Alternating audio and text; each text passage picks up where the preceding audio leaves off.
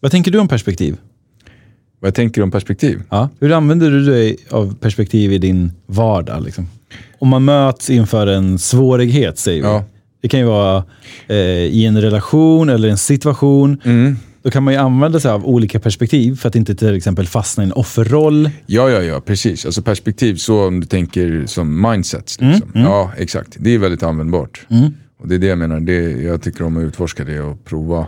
Det kan vara lite som att lägga pussel i, i sitt medvetande. Typ. Man kan välja hur man vill se på saker också. Om du inte har mycket perspektiv, då är du ju liksom svagare. Du har ett mindre register. Ja. Så därför är det viktigt tror jag, att bredda sitt perspektiv genom att göra utforskande inåt eller, eller, eller interagera mycket med andra människor, lära sig, lyssna på andra, Precis. bli utmanad. Jag, jag tänker så här, att perspektiv och förhållningssätt, det, det, det går ju hand i hand. Hur jag förhåller mig till min omvärld till exempel. Mm, mm, just det. Om jag ofta hamnar i offerroll till exempel. Mm. Nej men nu, nu gjorde den här personen så här mot mig. Hur kan den göra det? Eller nu, nu ser världen ut så här. Ja, Att, att jag är ett offer för mina omständigheter. Den platsen är ju inte så konstruktiv.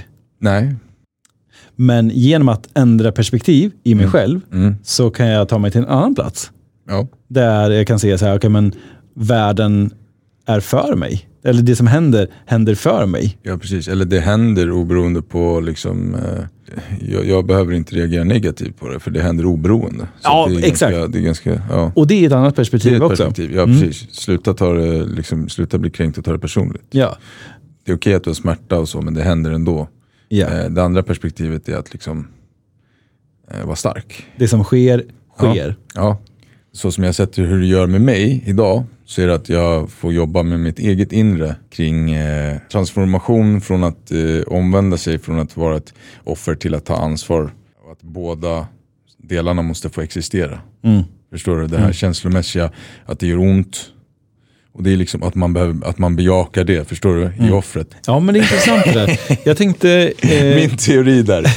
ja, nej, men alltså, vi lever ju här och allt får ju existera. Allt ja men är precis. okej, liksom. Ja men exakt, det måste man ju sluta med. Ja, men jag har haft många diskussioner med, med, med folk under, under förra året och så här, men nu har det lagt sig. Ja, okej. Ja.